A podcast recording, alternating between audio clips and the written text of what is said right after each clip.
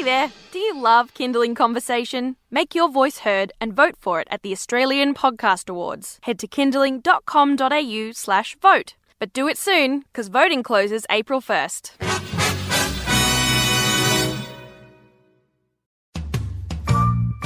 Hi, I'm Siobhan Hunt, and this is Kinderling Conversation, a Kinderling Kids radio podcast. Just a quick note before we get into the next episode. If you haven't already, I'd love you to rate and review Kinderling Conversation wherever you get your podcasts, or if you enjoy the episode, share it with your friends. All right, thank you, and on with the show.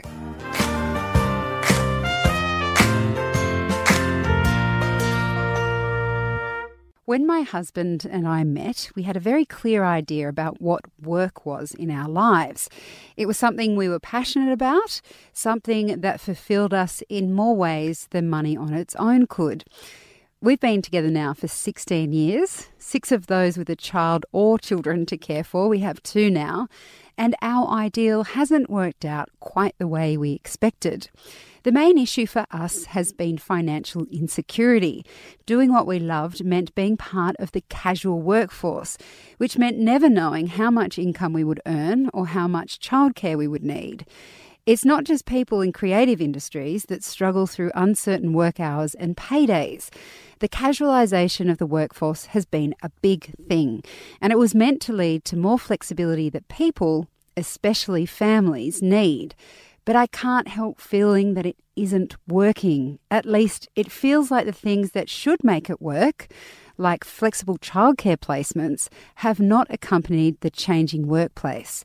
Lyndall Strazdins is a clinical psychologist and professor at the National Centre for Epidemiology and Population Health at Australian National University.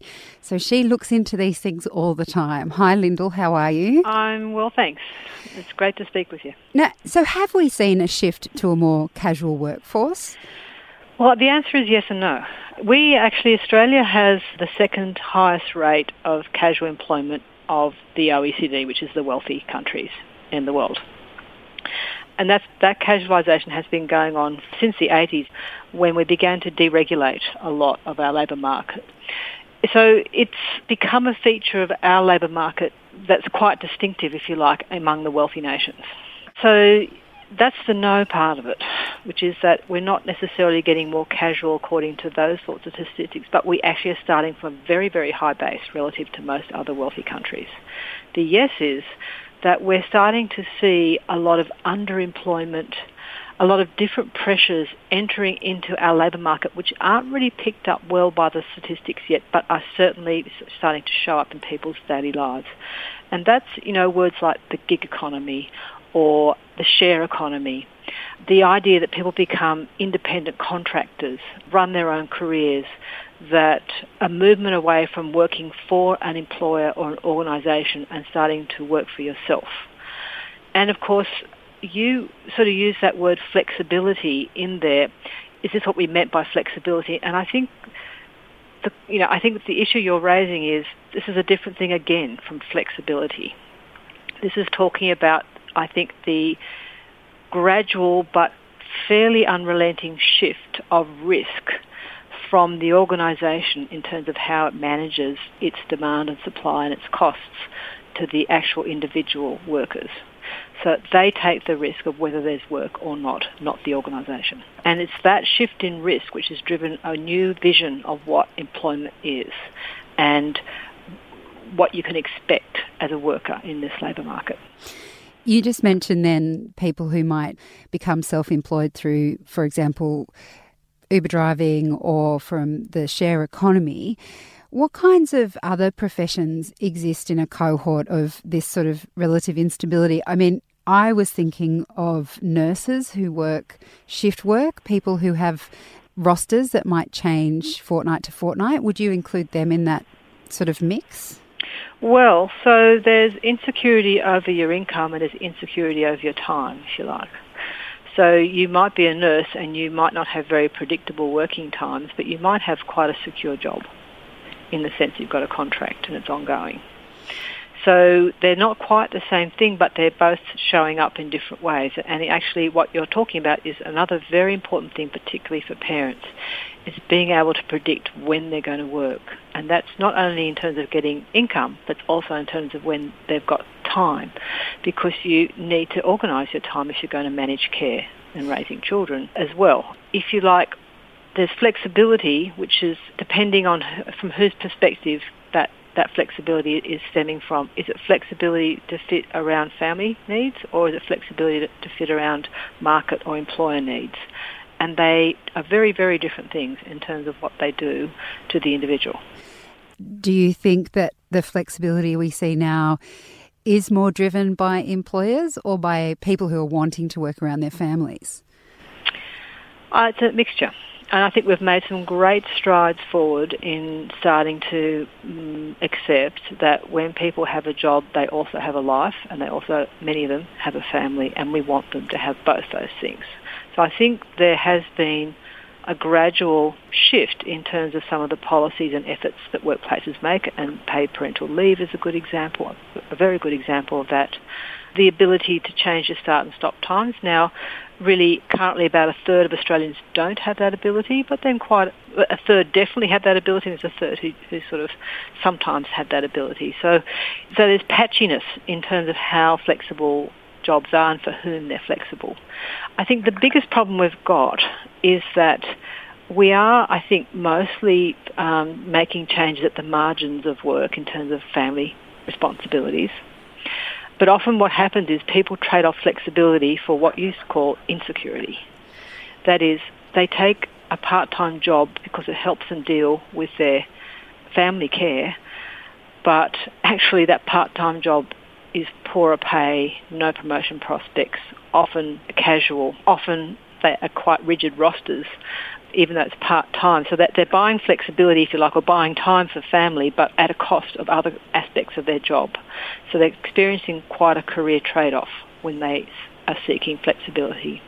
And then what you're talking about is really a shift again where that insecurity is becoming a widespread phenomenon that's starting to kind of characterise whole segments of the labour market, which is the casualisation of the workforce and then the emergence of new types of jobs which are around self-employment, share economy, gig work and so on.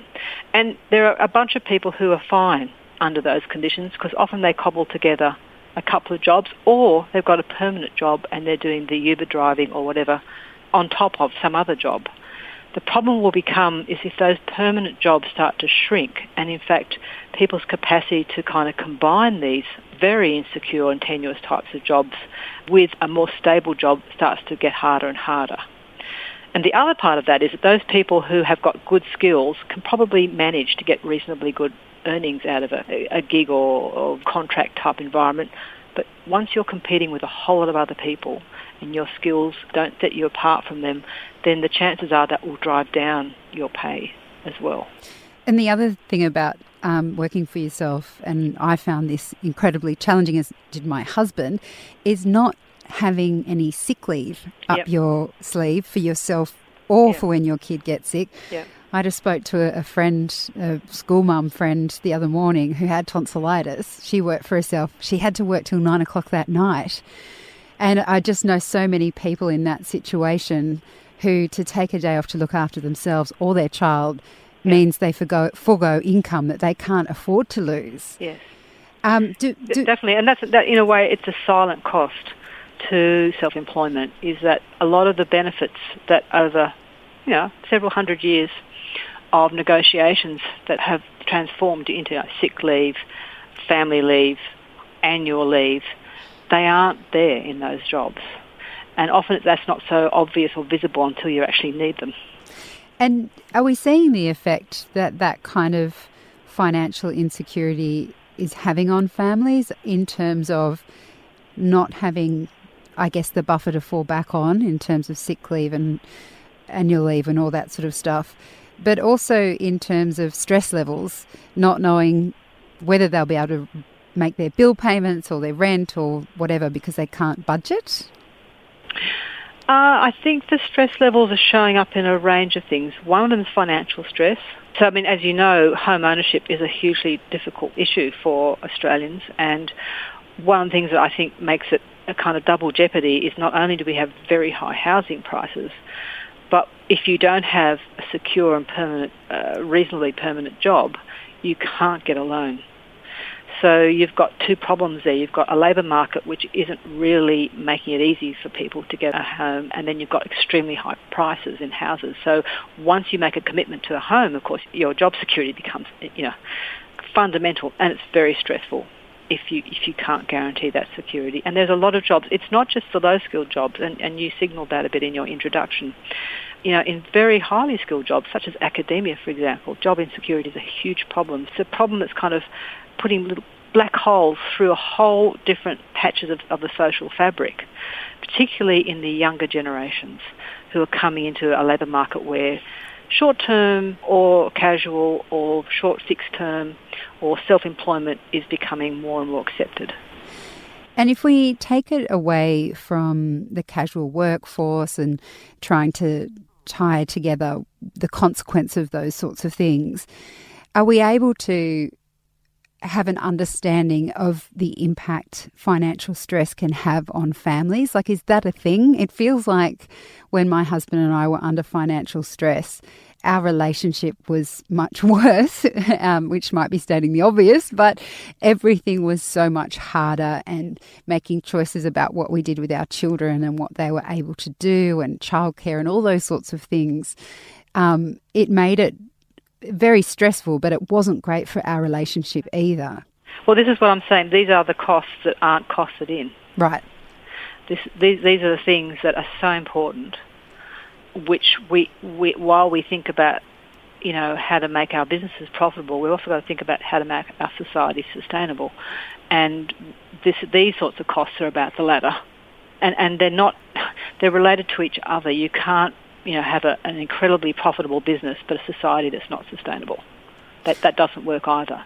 Mm. So it's trying to find that balance between supporting uh, ways of working that keep us competitive, but not at the, at the price of people's health and well-being. That's where I think the national conversation has to go, and you know, the changing nature of work is going to change families. You've you know you've just described what it was doing to your family. And one of the issues is that education doesn't necessarily get you out of that predicament these days. So it's becoming a problem that's, going to affect lots of people who otherwise might have thought they wouldn't have to confront this. And that, to me, is we have to join those dots together and go, okay, how do we keep a, a strong and competitive uh, economy while we keep a strong and uh, healthy social fabric and family life because you can't and you shouldn't have one without the other.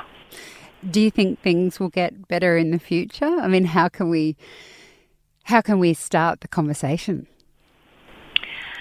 Uh, I think your program is a good way to start. I think it's having these conversations, people starting because what we're talking about is something that's, that's okay. Casualisation has been going on for a little while, and you know, for a group of our population, financial pressures have been going on for a long time. But what we're seeing is, is it's changing its shape and its form and its spread for people. And I think that it's easy to look at things with hindsight, but we're starting to look at things, we're seeing it coming. So it's hard to get good evidence and data on it because there isn't any because it needs, you know, you need five or ten years before you can start to, it'll show up in the statistics and the data. But I think the stories are really important and the data will be coming along soon and definitely alerting people to start to think about it and question it and to use a bit of creativity about, well, how do we solve this? Because people can easily go, it's just too hard, we have to do this and accept what can often be quite negative policy decisions we need to think creatively. Okay, so you know we we have to do something differently here. We we have to find a way forward out of what seems to be quite a difficult predicament. But just letting it keep happening is not going to improve anybody. Lyndall, thank you so much for your time today. You're welcome. That's Lyndall Strazdins. She's a clinical psychologist and professor at the National Centre for Epidemiology and Population Health at the Australian National University.